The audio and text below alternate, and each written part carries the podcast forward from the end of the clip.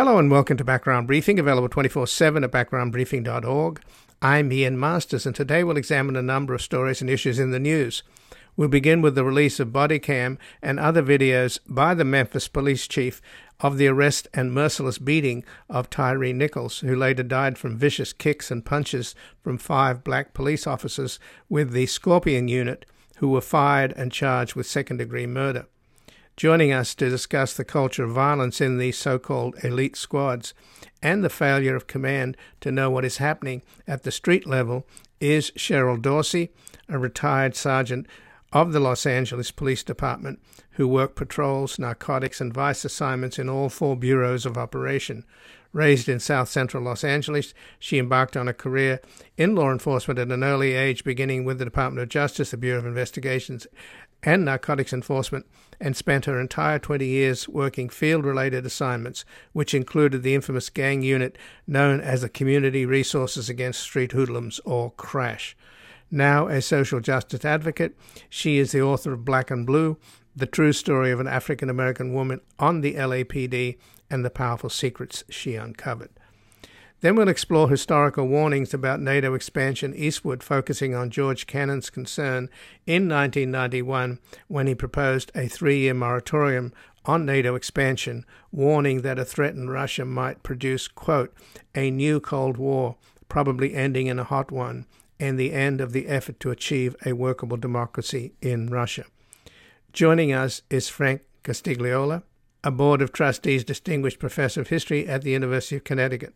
His books include The Kennan Diaries and Roosevelt's Lost Alliances, and his latest book just out is Kennan A Life Between Worlds. And he has an article at Foreign Affairs Kennan's Warning on Ukraine. Then finally, we'll investigate the rise of the radical right at home and abroad and speak with Daniel Nexon, a professor in the Department of Government and the School of Foreign Service at Georgetown University from 2009 to 2010, he was a Council on Foreign Relations International Affairs Fellow in the U.S. Department of Defense, and in 2016, he helped coordinate the unofficial foreign policy group for the Bernie Sanders campaign, and he remains active in efforts to forge progressive foreign policy principles. He's the author of The Struggle for Power in Early Modern Europe, Religious Conflict, Dynastic Empires, and International Change, and co author of Exit from Hegemony The Unraveling of the American Global Order. And we will discuss his article at Foreign Affairs The Vexing Rise of the Transnational Right Lessons from Interwar Europe. And before we begin, I'd like to thank our many sustaining listeners and donors whose continued and growing support for Background Briefing over the past year has maintained our commercial free independence as we build our online podcast audience, broadcast on a growing number of stations nationwide, expand our production team, create a new home for our nonprofit foundation at publictruthmedia.org, and make sure every program remains available to all with no paywalls. If you haven't yet and are able to make a monthly contribution, visit backgroundbriefing.org/donate, where your tax-deductible contributions, large and small, enable us to provide you with a daily briefing on important issues in the news as we work to build a reality-based community in post-truth America. And joining us now is Cheryl Dorsey, a retired sergeant of the Los Angeles Police Department who work patrol, narcotics, and vice assignments for all four bureaus of operation. Raised in south central Los Angeles, she embarked on a career in law enforcement at an early age, beginning with the Department of Justice, the Bureau of Investigations, and Narcotics Enforcement and spent her entire 20 years working field related assignments, which included the infamous gang unit known as the Community Resources Against Street Hoodlums or CRASH. She is an author and social justice advocate and is the author of Black and Blue, the true story of an African American woman in the LAPD and the powerful secrets she uncovered. Welcome to Background Briefing, Cheryl Dorsey. Thank you. So, Cheryl, what did you make of the video that was released on Friday night? Quite extensive of, of videos, in fact, of the arrest, the beating, and uh, not the killing, but he died shortly thereafter of Tyre uh, Nichols, which, of course, there was a great deal of concern that it would create, you know, backlashes like what happened after the Rodney King beating. But it seems that people have listened to voices of restraint, particularly coming from Tyre Nichols' own mother. But how did the video strike you as a former police officer and and an African American police officer? Well, it was certainly very troubling, and so let me start with you know I'm a mom of four young men myself, and so uh, I look at this uh, young man Tyre Nichols, and he could have been my son. We see him being very measured and and and trying to de-escalate the situation. Uh, when the officers first confront confront him, he was very reasonable and measured in his tone. Yet these officers, we now know, are young on the job, two to five years uh, they have, and so uh, they came in hot. They came in ready to do what it is they probably do on a nightly basis there in that Scorpion Special Task Force, uh, a unit that they probably aren't even deserving of, don't have enough field experience certainly don't have enough seniority to uh, work. And um, we saw them uh, misuse their authority. We saw those officers punish Tyre. They were never really, in my mind, trying to take him into custody for anything, although they were barking orders turn around, get on the ground, put your hands behind your back. But we never saw anybody really making an attempt to get him into custody. I mean, this is a young man who's described as six foot, 140 or maybe 150 uh, pounds. Four or five big burly officers, and they couldn't get handcuffs on this young man. It was strictly about punishment. I believe they've done this before. It's reported that there was a young man who came into the police station to report um, similar abuse. Uh, he didn't die from uh, the way the officers treated him, and, and there was uh, nothing done administratively to investigate or um, respond to his complaint. And so when you when you have uh, folks who don't pay attention uh, to the smoke, then you wind up with a raging forest fire, and, and now we have that in the death of Tyre Nichols. And the fact that he was tracked down and then beaten savagely, which we saw on camera, which was just hideous. Just the, the power of those punches where he's being propped up, and where he's sort of semi conscious, any rate, is just chilling. But the idea that they were angry at him because he ran, that he defied their authority, how do you balance that against the advice which you often hear, which is, you know, try to comply, and the last thing you want to do is run away?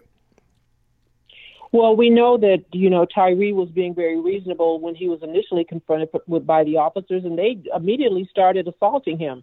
They pepper sprayed him for no good reason when they pulled him out of the car and threw him on the ground. And so uh, we now know that he was, you know, just a few hundred yards from where his mother lived. He was trying to get to his mother, and that's why we heard him crying out and calling for his mom, hoping that maybe she might hear him and come out to see what was going on. And so all of what the officers did was uh, over the top, unnecessary, and they continued to escalate the situation. And, and I just believe that this is how these young officers conduct themselves in this special unit that they're assigned to. And so um, I appreciate the fact that the police chief fired uh, five immediately, but there were several others who we now know were standing around and, and may have um, involved themselves in uh, assaulting Tyre once he was um, in a way where he couldn't even defend himself. And and every officer who was on scene is acquiescing police misconduct.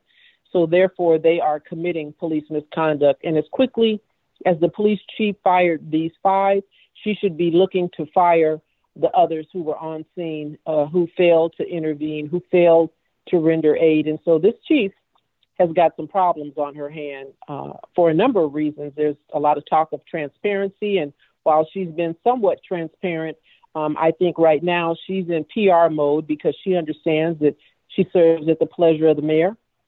And if the community uh, really found out, you know, what I know about police officers who are overzealous, police officers who lie in the midst of an administrative investigation, give false and misleading statements, as these officers did, we heard them on the audio fabricating probable cause for the stop. And I'm certain that when they were uh, confronted by a supervisor and, and they had to tell that we've got a suspect uh, in custody, let them tell it, at the hospital, and the supervisor goes and sees the kinds of injuries Mr. Tyre had, uh, I think that's what prompted the police chief to say, well, let me take a look at the Skycop cameras in the city to see what exactly went on. And then once she saw that, of course, then she had to act. So she's got a, a squadron of officers who lie, who have lied, went to the mother's house after the incident and told Tyre's mom that her son had been arrested for DUI. He was on his way to the hospital for medical treatment because they had to pepper spray him and said she couldn't go to the hospital to see him because he was going to get booked after that. All of those are lies. And so that lets me know that these police officers in every arrest report they've written, every uh, investigation they've been involved in is now tainted. And it's a problem for the chief, it's a problem for the district attorney. And one of the uh, police officers in the in- initial arrest who's seen on the police camera, uh, body cam, him washing his eyes. They accidentally, I guess, pepper sprayed each other. He was white. So, is there any anything to this idea that white police officers have done this before, particularly with the, the beating of Rodney King, and this time around it's black police officers, and the video was released really quickly? Is that just because of the the gravity of the situation? There's no there's no double standard here, is there?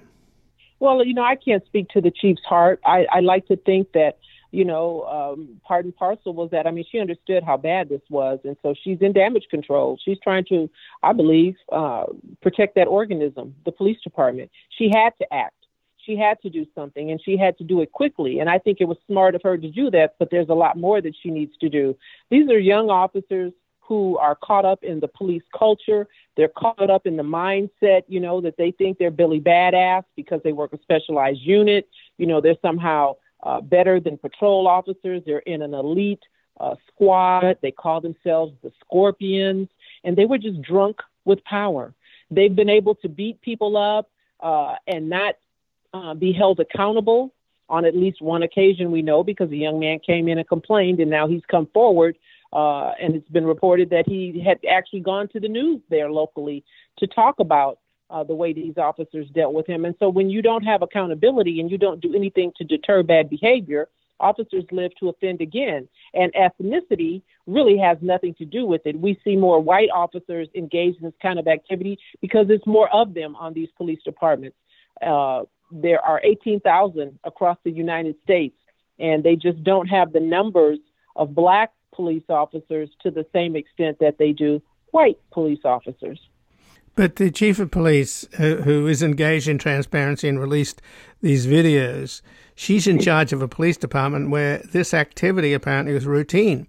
As you pointed out, Cheryl Dorsey, as a former sergeant in the Los Angeles Police Department who was involved with the Community Resources Against Street Hoodlums crash program in in uh, African American neighborhoods, the fact of the matter is that this is happening on her watch, and if this behavior is routine on the part of police uh, in the Scorpion units who arrest people but don't tell them why they're arresting them and then proceed to beat them up for whatever reason. That that's the difficult part for me to understand. I guess there's two questions. One, on the other hand, did this chief of police not know what was happening on her watch, or she can't have it both ways, right?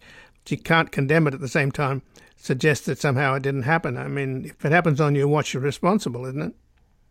Absolutely. She's the chief of police. The buck stops with her, and she said as much in some of her uh, press conferences. And so I, I am uh, a firm believer that she is absolutely responsible. And while nobody's calling for her to step down, I mean, truth be told, she needs to go she needs to go. She's got a unit of officers, and you know we have a saying on LAPD. You know when you get in trouble, uh, you know uh, supervisors will say, "Well, if you didn't know, you should have known." We're held to a higher standard. We're expected to know certain things, and so as you go higher up and promote up the ranks, uh, that standard, uh, that expectation also increases. And so you can't be a police chief and say, as she did on TV, "Well, I can't be everywhere." Uh, and know what my officers are doing at all times no, you can't chief, but what you can do is make sure that you have field sergeants out there who are monitoring these officers in the field, who are showing up in the event that there's a use of force and managing that use of force properly. And so if she didn't know that this was going on, she should have known. If she didn't know that her officers went to Tyre Nichols' mother's home hours after this incident occurred, lied to the mother and told her that her son had been arrested for DUI and was on his way to be booked. If the chief didn't know that, she should have known. And I suspect she did know. I suspect she figured it out.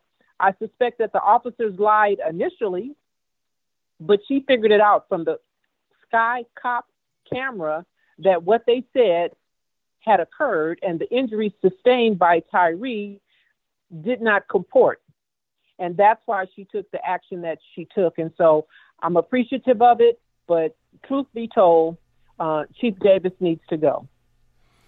So, what was going on then, do you think, uh, Cheryl Dorsey, with these police who in the Scorpion unit who apparently routinely did this kind of thing? What were they looking for? Why? What did they suspect? Do you think about Tyre Nichols, who was literally he said, you know, uh, I'm on my way home. You know, I'm. Uh, he was almost home, and when he was being beaten up, he was calling out for his mother. So, what did they think was going on with him? Why did they pull him over? He didn't have a broken taillight or anything. So, do we have any idea of what, what their methodology is and what they were looking for? We don't know what they were looking for, but I can just tell you based on my 20 years of experience. Like I said, these are um, you know, I, I call them elephant hunters, you know, and they just routinely stop people because they can. They do what we call pretext stops. In other words, if they can find a reason to stop you, you no tail light, you know, no current registration, window tint, any little ticky tack vehicle code violation is a reason to stop someone. And because they're tasked with getting guns off the street. There's a lot of people out there that drive around with guns in their cars, and they may have a legitimate reason to stop that person or not. They might make it up, as they did in the case of Tyre Nichols. They accused him of driving around the streets recklessly. Well, the chief has said there's no evidence of that on the cameras in the city that he was driving around recklessly. And so I think that this is just how they comport themselves routinely. At this time, it went really, really bad. And when they realized it had gone bad, they began to manufacture probable cause for their actions. We heard it on the audio when they said that he, Tyre, got out of the car and punched at one of the officers. When they said that Tyre had reached for their gun. Uh, we never saw any evidence of Tyre. He didn't even seem to be able to uh, reach for himself, let alone reach for an officer's gun and have the, the stamina and the strength to pull it out of his holster. So I think this is just how these officers are. They're bullies, they're cowards, and they've been able to get away with it. So, just in the last uh, couple of minutes, then, uh, Sergeant Cheryl Dorsey, we're hearing now that maybe there's some evidence of of a different response from police departments, more transparency having the, all of this video released. Uh, it's taken a little while, but much quicker than has happened in earlier incidents. So, do you see any sense that there's a turning point here? That because every time this happens, there's calls for reform, and uh, as far as I can tell, nothing much happens. Is anything happening now or likely to happen? Or are the observation that this is setting a different standard? And releasing information to the public quicker. Do you buy any of that? Well, I, I think long term, uh, n- not much is going to change. But I mean, in the short term, I, I like what the chief did in terms of releasing, um, the, or in conjunction with the district attorney, making it known that the officers who had already been fired by the chief are now going to be charged. I think that went a long way to prevent, you know, much damage from being done across the country uh, when we finally did have an opportunity to see the video because at that point we knew the public knew that at least the officers were charged and they were charged with fairly serious crimes and so there was a level of accountability that was about to be meted out and so that was a good thing but in terms of uh, how do you deter another similar scorpion group out there because there are other groups on these police departments, much like the Scorpion Squad. How do you deter them tonight from going out and mistreating and abusing people? Well, you don't. You haven't because these officers know at the end of the day, while these four or five are charged with a crime and they may very well go to jail, um, There's going to be a civil suit. They understand that too. But guess who will pay for the civil suit? The taxpayers, not the police department and not the city, not the individual officer. And so until you end qualified immunity, until you quit protecting and sheltering errant officers, until you get those officers off the street at the first sign of trouble, until you get them off your department when you de- determine that they're liars and they don't have the temperament and skill set to be a police officer, we're going to continue to see this. Well, Sergeant Cheryl Dorsey, I thank you very much for joining us here today. Thank you. And again, I've been speaking with Sergeant Cheryl Dorsey, who's a retired sergeant with the Los Angeles Police Department, who worked patrol, narcotics, and vice assignments for all four bureaus of operation. Raised in South Central Los Angeles, she embarked on a career in law enforcement at an early age, beginning with the Department of Justice, the Bureau of Investigations, and Narcotics Enforcement, and spent her entire 20 years working field related assignments, which included the infamous gang unit known as the Community Resources Against Street Hoodlums, or CRASH. And she is an author and social justice advocate and is the author of Black and Blue, the true story of an African American woman on the LAPD and the powerful secrets she uncovered. We can take a brief station break and back looking into historical warnings about NATO expansion eastward, focusing on George Kennan's concern in 1991 when he proposed a three year moratorium on NATO expansion, warning that a threatened Russia might produce, quote, a new Cold War, probably ending in a hot one, and the end of the effort to achieve a workable democracy in Russia. This morning, I woke up in a curfew.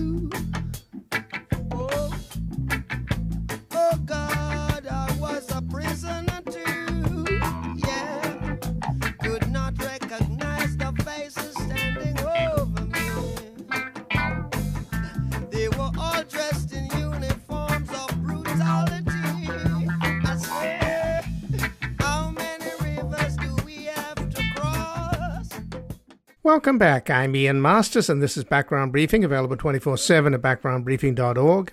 And joining us now is Frank Costigliola, who is the Board of Trustees Distinguished Professor of History at the University of Connecticut. His books include The Kennan Diaries and Roosevelt's Lost Alliances, and his latest book just out is Kennan, A Life Between Worlds. Welcome to Background Briefing, Frank Costigliola. Thank you. It's a pleasure to be here.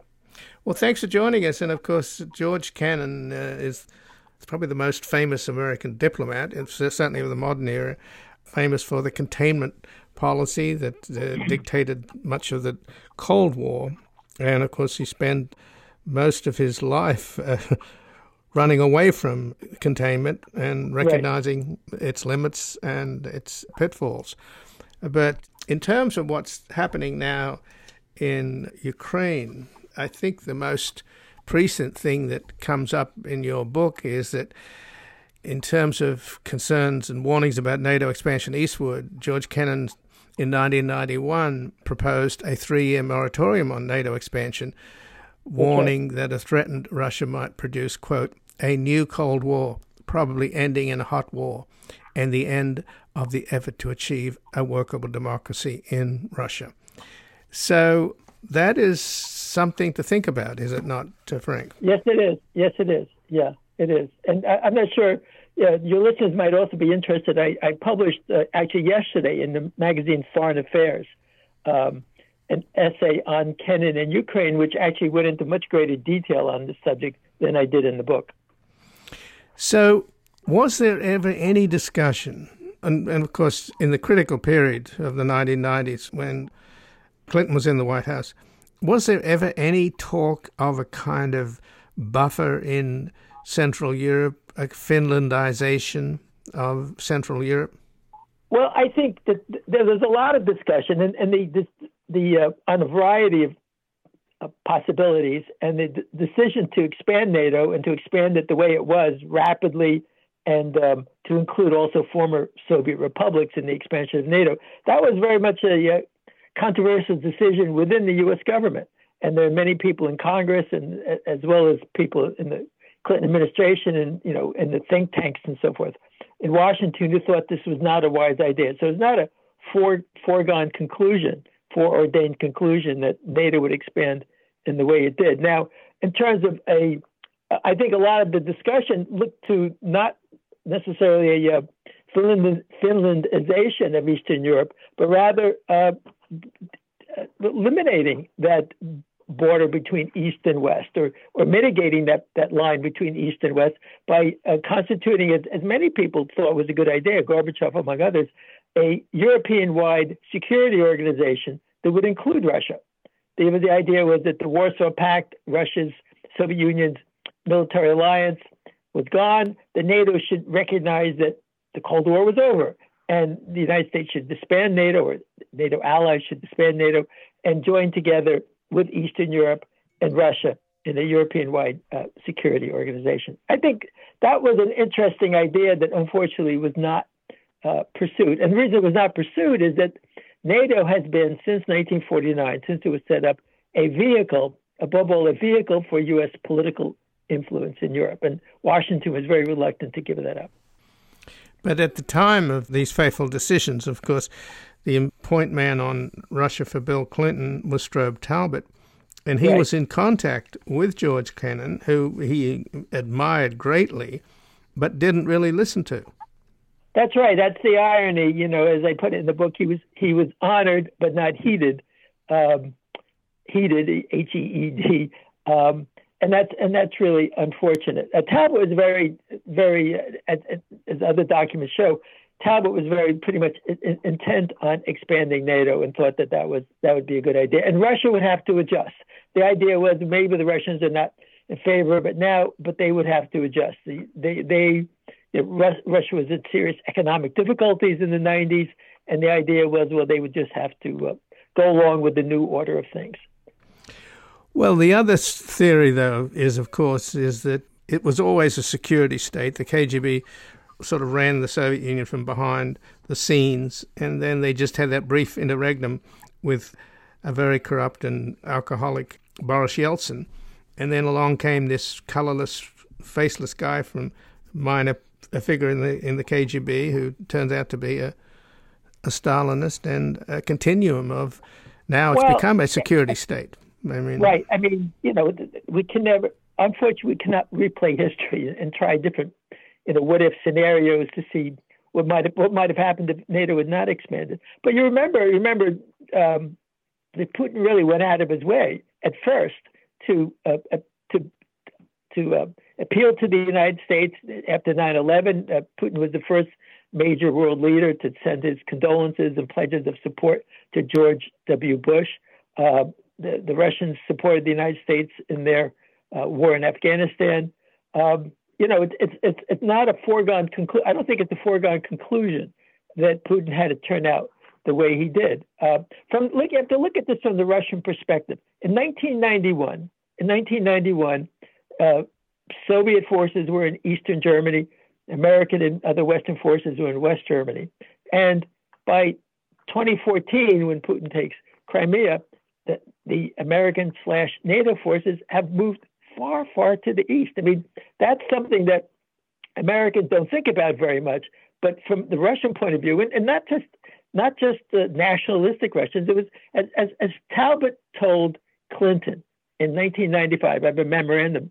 Uh, I quote in that article in Foreign Affairs published yesterday. As Talbott told Clinton in 1995, a wide spectrum of Russians, including people of all kind of political persuasions, wide variety of Russians were opposed to the expansion of NATO.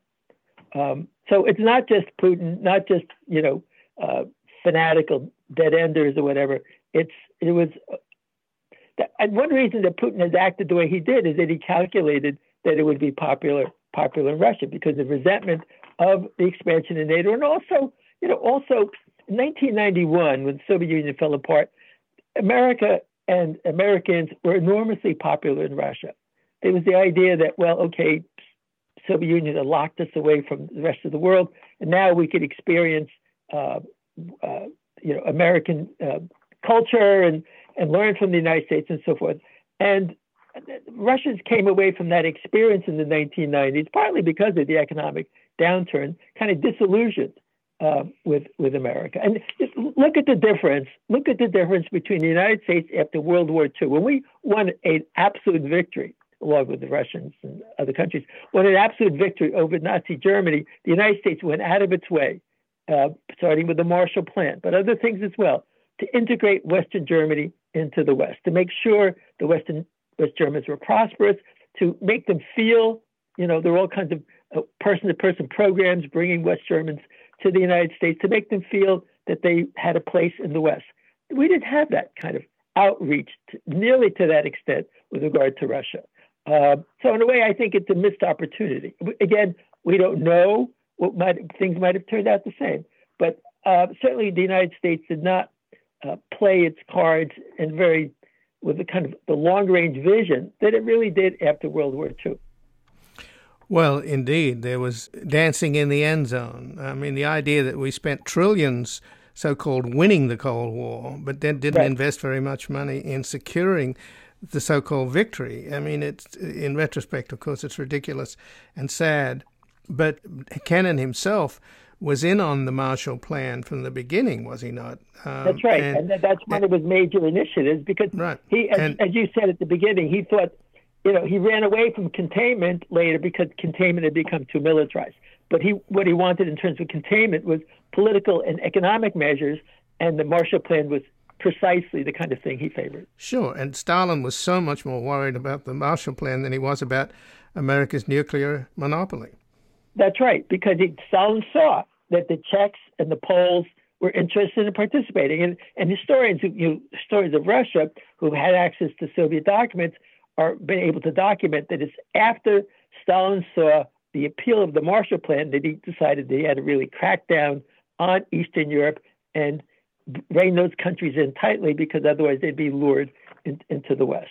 So it was the lure, the lure of the Marshall Plan, which we did not uh, replicate uh, after, in the 1990s. And don't forget, I mean, after all, Clinton achieved the budget surplus you know, in cooperation with Newt Gingrich. But Clinton achieved the budget surplus in, in the mid to late 1990s. Some of that money could have been used for a kind of Marshall Plan for Russia. It Would have paid dividends in the future, I think. Well, but that leads you to the situation in Ukraine and the choices that the Ukrainian people made at Maidan. Surely these countries like Ukraine and Poland, Hungary, and Czechoslovakia, etc., and the Baltics they don't want gangster government, which is what Putin offers. I mean, he's got one gangster on his side that runs Belarus. Yeah, but, right, right, right. I mean, I, how do you, you know, how do you navigate that? Because I get a lot of criticism for, you know, basically being in support of of the survival of the Ukrainians at the moment. You know, friends on the left basically blame the war not on Putin but on NATO expansion, and that seems absurd to me. Well, okay. I mean, I, we cannot absolve Putin from waging a brutal war that's that's killing uh, innocent civilians in Ukraine and, and, on and on. I mean, you know, NATO expanded. That, that that did not mean that Putin had to go to war. I mean, you know, that's I I, I agree with with the, what you just said. But on the other hand, you know, I think one way of looking at this is okay. So you look at NATO expansion. That of course Lithuania and Estonia and Latvia and, and Poland and so forth wanted to join NATO. Well, two things. One is there's a difference between countries that had been independent always or independent for a long time, like Poland and Hungary, joining NATO, and countries which had been part of the Soviet Union joining NATO. I, mean, I think there's a different psychological impact of that on Moscow. But the larger point is, of course, these countries in Eastern Europe wanted to join NATO. But was that and is that in the interest of the United States? And is that really in the interest of NATO? I mean, I'm old enough to remember that in the 1960s and 70s, a very live, contentious issue in defense circles and you know think tanks and places like that was was it possible to defend West Germany with conventional forces? If the Soviets invaded West Germany, could we defend West Germany and Europe with conventional forces, or would we have to go nuclear? So this is when the United States had a massive number of soldiers and troops and tanks and so forth in Europe. And you know, the, the, again, the question: Could you defend West Germany? Now, now NATO has expanded, as you know, far to the east and, and, and is geographically, uh, strategically in a far more vulnerable position. So, you know, can we really can we really defend Latvia and Lithuania with conventional forces? Probably not. And the, as a consequence, NATO, which I was, you know, I was a NATO fellow at Brussels. I mean, I've written on NATO. I'm a strong fan of NATO. But NATO, I think, even in this war now, NATO, in effect, has become a NATO light because is NATO really able to honor uh, Article 5, which is collective security, if an attack on one is an attack on the?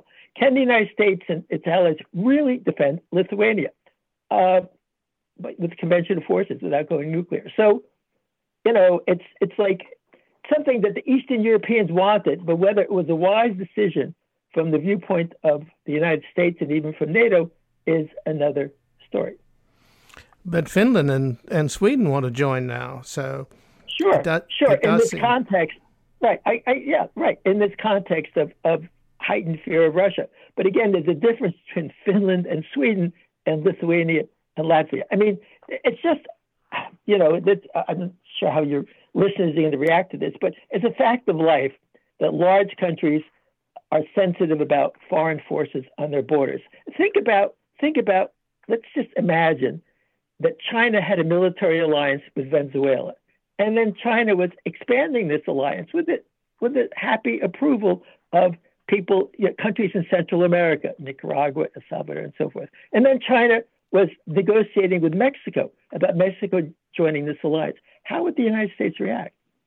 How would the United States react? Think of how the United States today still punishes Cuba for its alliance with the Soviet Union 60 years ago. We could say, yeah, it's a dictatorship, but there are lots of dictatorships that we don't we don't have an embargo on. So what I'm saying here is large countries do not like having, don't feel comfortable having uh, foreign alliances on their on their um, on their borders, and neither would the United States. Well, indeed, Putin has tried to point that out, and it, it's an inescapably correct analysis, as far as I can say. Of course, I mean, we're freaking out over immigrants, refugees right. now from Venezuela right. coming across right. the Mexican border. Right, right, right. I mean, then it, then the issue is um, what what is a long range American national interest? I mean, is it really in America's interest? Is it, or is it viable? Is it is it practical to have a robust American military presence on the border of, of let's say on the border of Ukraine or on the border of Russia, which is Lithuania borders on Russia and so forth.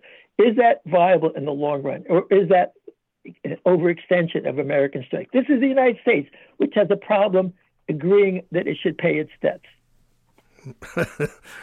and we're waiting for that shoe to drop with the lunatics right, now right. running well, the mean, house. You know, this is something what? that Kennan Kennan was very sensitive of, sensitive to that. Uh, you know that that in, in order for a country to wage a successful foreign policy, it needs to have a strong domestic base, and it needs to be careful not to overextend itself. Exactly. Well, there's a lot more to talk about. I'm afraid we've run out of time, but um, I highly recommend your book. And uh, oh, thank you. Thank, thank you, you, for joining us. Okay, Frank thank you very much. It's been a pleasure. Okay, bye bye. Bye bye. And again, I've been speaking with Frank Costigliola, who is the Board of Trustees Distinguished Professor of History at the University of Connecticut. His books include The Kennan Diaries and Roosevelt's Lost Alliances, and his latest book just out is Kennan, A Life Between Worlds.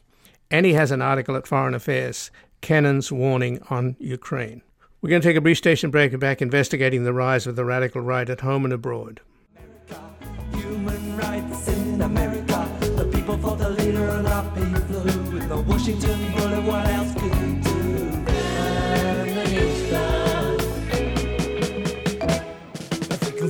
Afghan rebel that the Moscow bullets missed, ask him what he thinks of voting communist. Ask the Dalai Lama in the hills of Tibet.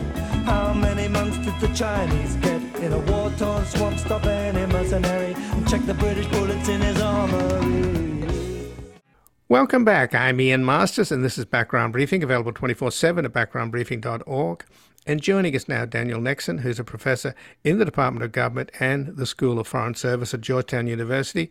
From 2009 to 2010, he was Council on Foreign Relations International Affairs Fellow in the United States Department of Defense. And in 2016, he helped coordinate the unofficial foreign policy group for the Bernie Sanders campaign, and he remains active in efforts to forge progressive foreign policy principles.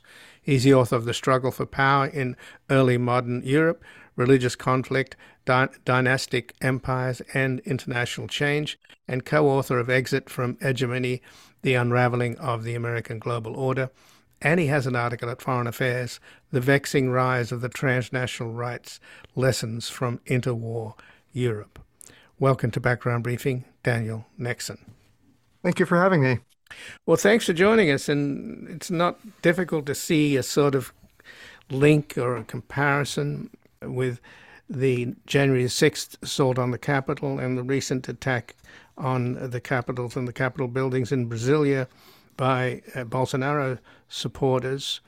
So, in terms of a kind of global right, it's got to be bigger than than the musings of Stephen Bannon, right? I mean, he he's the only person that seems to be the connective tissue with so many of these movements but um, he's a pretty odd and erratic character. So, are we exaggerating his influence?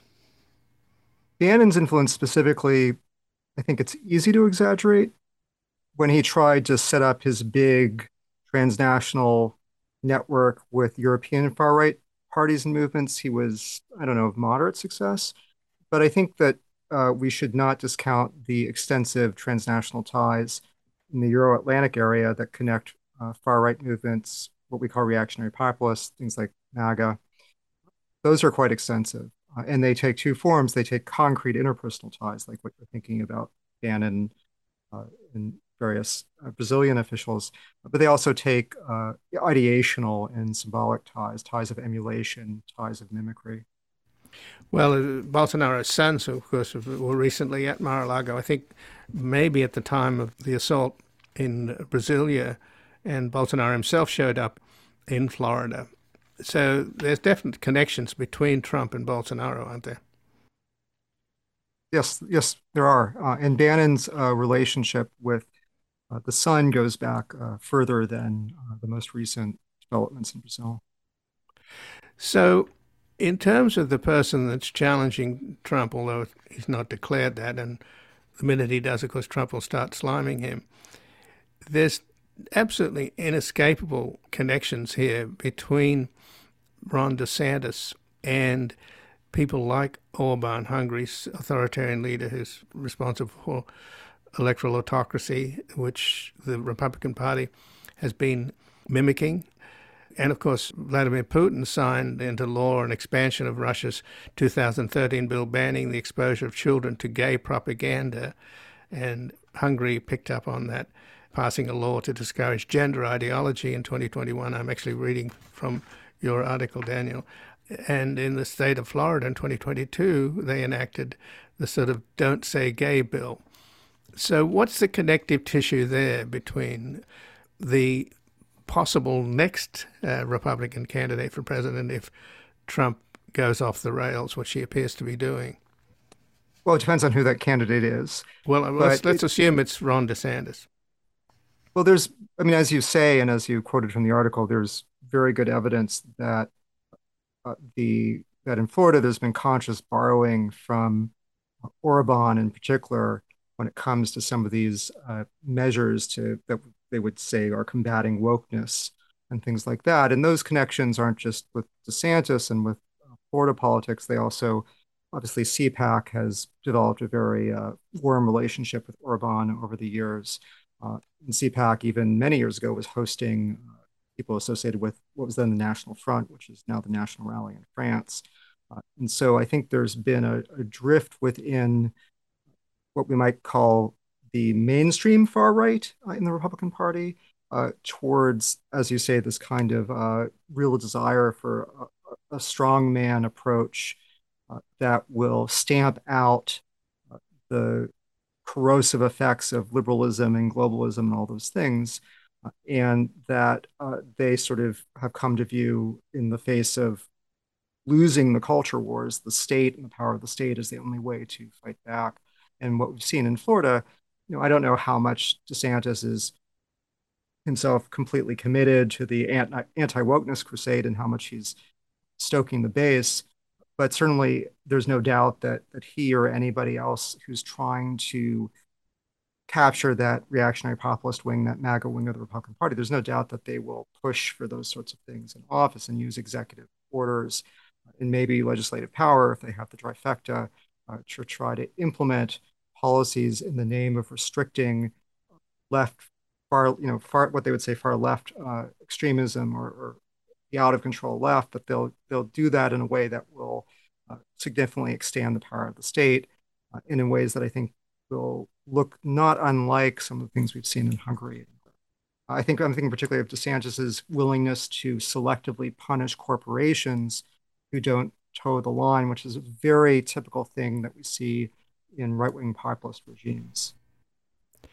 Well, but wokeness itself, or anti wokeness, or, you know, Florida's where the woke come to die, just to quote DeSantis, isn't it a dog whistle? I mean, it seems a dog whistle for attacking African Americans, which DeSantis is doing in his banning the teaching of uh, African American history in schools. I think it's what we would call technically a floating signifier. Wokeness is kind of a stand in for everything bad uh, or everything that you think is bad. Uh, I will say what's been interesting is that this is an American phenomenon, but it's been picked up in Europe and particularly in, in the far right in Italy and in France as a, and we saw with Putin actually, with as a set of discourses to describe, broadly speaking, non-traditional family relationships, non-traditional gender roles, minorities claiming too much rights, whatever you want to uh, label under, you want to throw under that uh, that umbrella.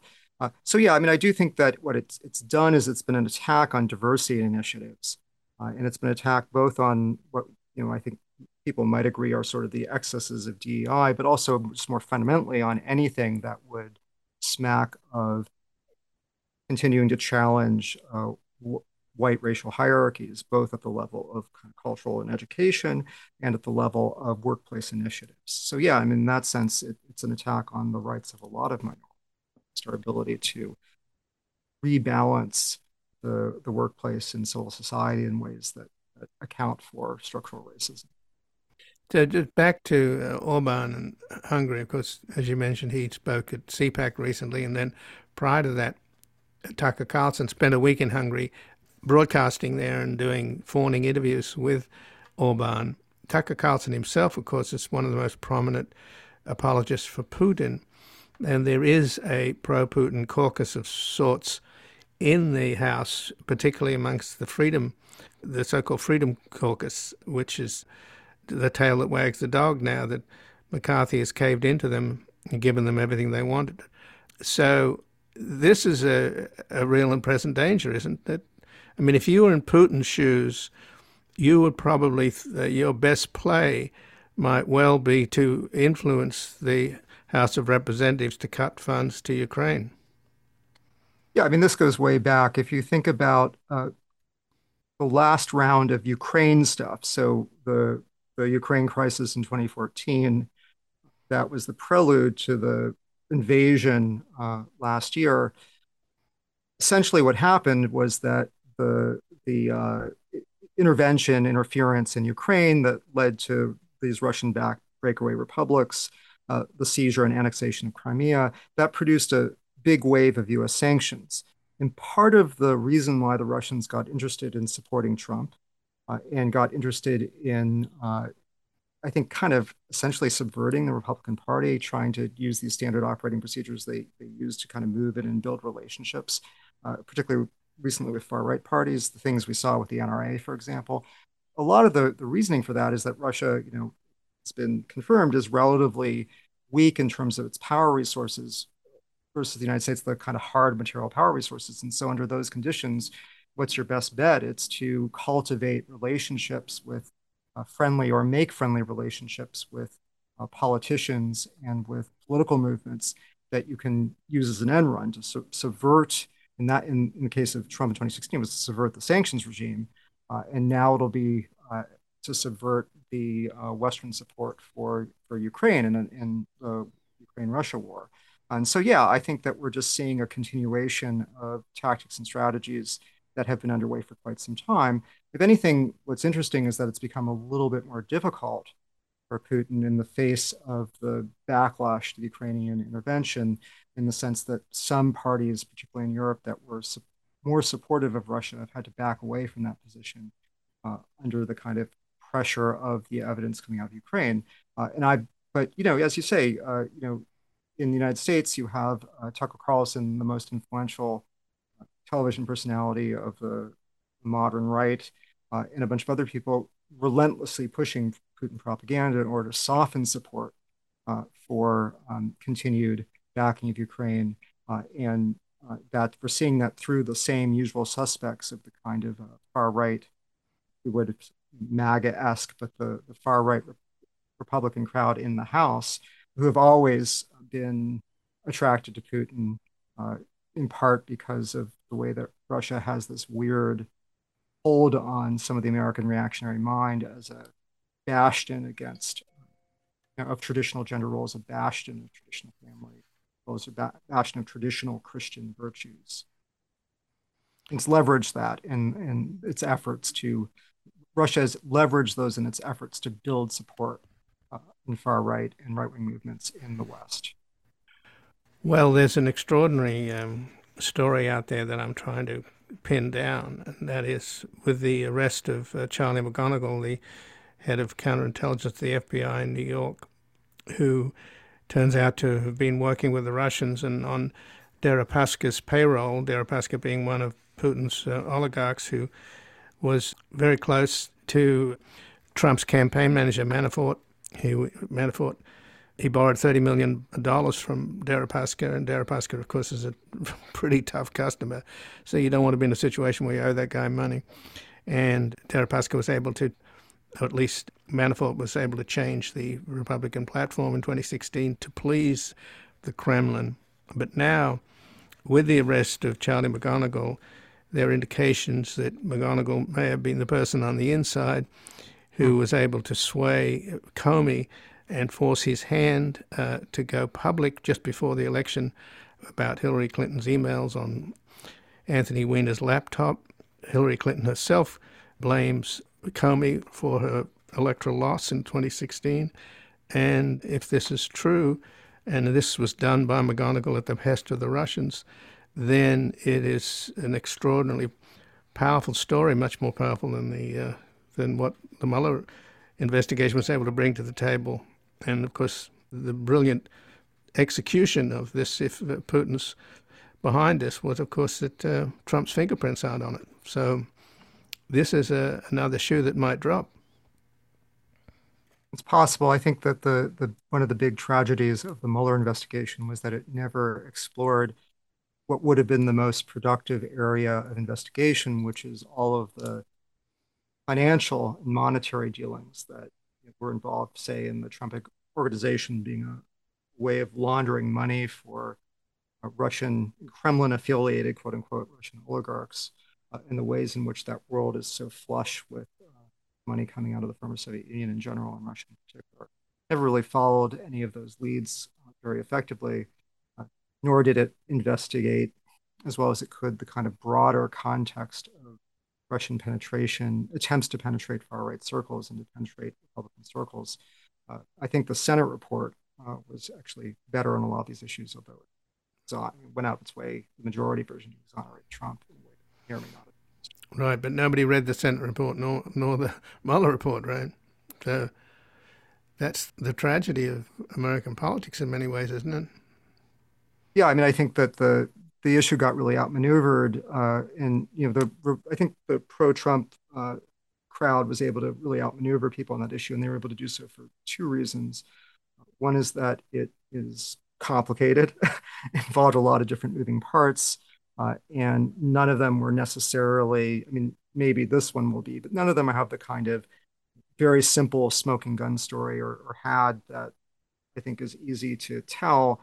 But secondly, I think that a lot of people in the sort of left leaning media really kind of told stories that were ridiculous about you know Trump being a long-term sleeper agent. They managed to create a, a, they managed to help create a way of representing what the Russia scandal was that uh, I think made it easier to dismiss. I mean, it made it easier for, for that to get dismissed within Republican circles, which is the people who had to be moved on this anything. So, just in the last couple of minutes, I want to get back to your article, Daniel, and particularly talk about your analysis that reactionary populism, both from within and without, is currently the most pressing threat to liberal democracy. And there you made analogies or lessons from interwar Europe. So, just briefly walk us through those lessons, you know, similarities and differences, in other words. We always have to be careful about drawing historical lessons from periods of time that are a century apart.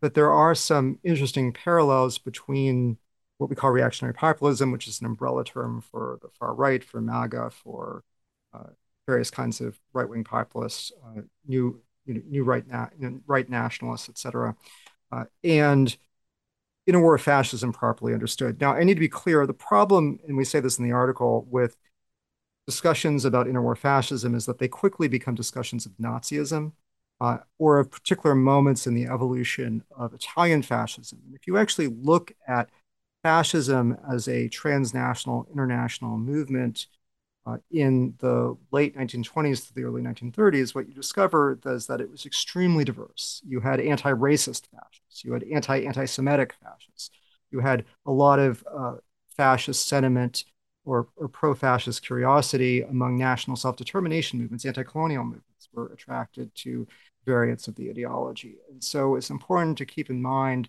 that it really was much more inchoate and in many of its manifestations were much less you know, genocidal uh, than the version that eventually became predominant, which was Nazism. So that being said, what do we see? Well, we see then as in now a lot of networking, exchange of ideas among right-wing figures, far-right figures uh, internationally. We see efforts to build uh, tighter transnational connections, to have various kinds of congresses and uh, meetings, uh, and to organize some of the stuff that you alluded to earlier that, that Bannon has had his that has has had his fingers in. Uh, and so we see all of that, and we see that that can be pretty dangerous. It can mean that you have movements that are quick to adapt, that can share ideas, that can that can take principles that have worked one place and localize them to work another place uh, politically, uh, that can adopt different strategies and tactics on the fly in result, response to what they see other people doing and what's working and what's not working. On the other hand, one of the things that's also interesting about interwar fascism understood in this broader sense was its very uh, diversity made it pretty vulnerable to fragmentation. It, it, turned out at the end of the day to be virtually impossible to develop a truly sort of pan-national fascist movement precisely because these local disagreements, because you're dealing at some level with groups that are nationalist and their nationalist, uh, their, their nationalisms are going to run into each other. They're going to lead to uh, conflicts that, that those kinds of features make uh, the movement vulnerable not only to fragmentation, but to co-optation. So it's possible to peel off supporters uh, at the margin. It's possible to find variants that are less threatening to liberal democracy or less threatening to uh, minorities and to cultivate uh, relations with them or to, uh, to, sort of try to boost them in various ways. Uh, and so, in a sense, you know, yeah, it's it's frightening that these movements are still gathering steam and that ultimately, oftentimes, they seem to want to end liberal democracy as we know it, that they have this very strong illiberal character. Uh, but on the other hand, we've also seen that it's possible often to, for some of these groups, you know, to, for some of these groups have to moderate anyway in some cases to get into power, and then in doing so, you can cultivate support with them. One of the things we point to is the interesting divisions that are developing between the law and justice in Poland uh, and uh, Orban, his party in, in Hungary, uh, and those divisions have to do, in many respects, with different attitudes towards Russia. You know, Poland is very hardline opposed to Russia for historical reasons and also very specific reasons about uh, the, leadership of law and justice. Orban's been much more friendly, and that's made it increasingly difficult for them to coordinate on matters like trying to uh, mutually block EU action against democratic sliding. And I think uh, the Biden administration has made a decision to not pressure law and justice so much on its more illiberal characteristics, uh, but to um, reward them for support for uh, Ukrainian for the you know, for Ukraine and, and, a support that's ultimately pretty important for the fate of I think liberal democracy in the West. Uh, and those are the kinds of things and those are the kinds of compromises I think that, that you often have to make, but also that historically we see that when they are made and they're made intelligently, can be fairly effective. Some fascist governments were kept out of the Second World War that could have allied with Germany and Italy, for example, by the use of selective inducements. And those movements, as the fascism became increasingly stigmatized because of how it was playing out uh, in Europe, uh, moved away from, from the more extreme versions of fascism. So there's just a lot of room to maneuver. It's easy to to uh, view these movements as monolithic when they're not, or view these movements as more capable than they actually are. At the same time, I think it's it's easy to underestimate. Well, Daniel Nexon, I thank you very much for joining us here today. Well, thank you for having me. And again, I've been speaking with Daniel Nexon, who's professor in the Department of Government and the School of Foreign Service at Georgetown University. From 2009 to 2010, he was a Council on Foreign Relations International Affairs Fellow in the U.S. Department of Defense. And in 2016, he helped coordinate the unofficial foreign policy group for the Bernie Sanders campaign. And he remains active in efforts to forge progressive foreign policy principles. He's the author of The Struggle for Power in Early Modern Europe religious conflict, dynastic empires, and international change, and co author of Exit from Hegemony The Unraveling of the American Global Order. And he has an article at Foreign Affairs The Vexing Rise of the Transnational Right Lessons from Interwar Europe. This has been Background Briefing. I'm Ian Masters, and I'd like to thank producer Graham Fitzgibbon. And to help us sustain this program into the future and assure it remains free to all, please take a moment to support us by going to backgroundbriefing.org/donate or publictruthmedia.org, where you will find our non-profit Public Truth Media Foundation, where your tax-deductible donations, large and small, keep us broadcasting. And if you missed any of today's program and would like to explore our vast archives, you can find us at backgroundbriefing.org, where we'll include extended interviews searchable by topic and have made it easy for you to sign up for daily email updates that provide links to resources, articles, and books discussed on the program. Also, you can find links there to subscribe wherever you get your podcasts, and we also encourage your ratings and reviews on these platforms. Find us on Twitter and Facebook at Ian Masters Media, and please do help us reach more listeners by sharing this program with friends, family, and colleagues. And I'll be back again tomorrow with another background briefing at backgroundbriefing.org. Bye for now.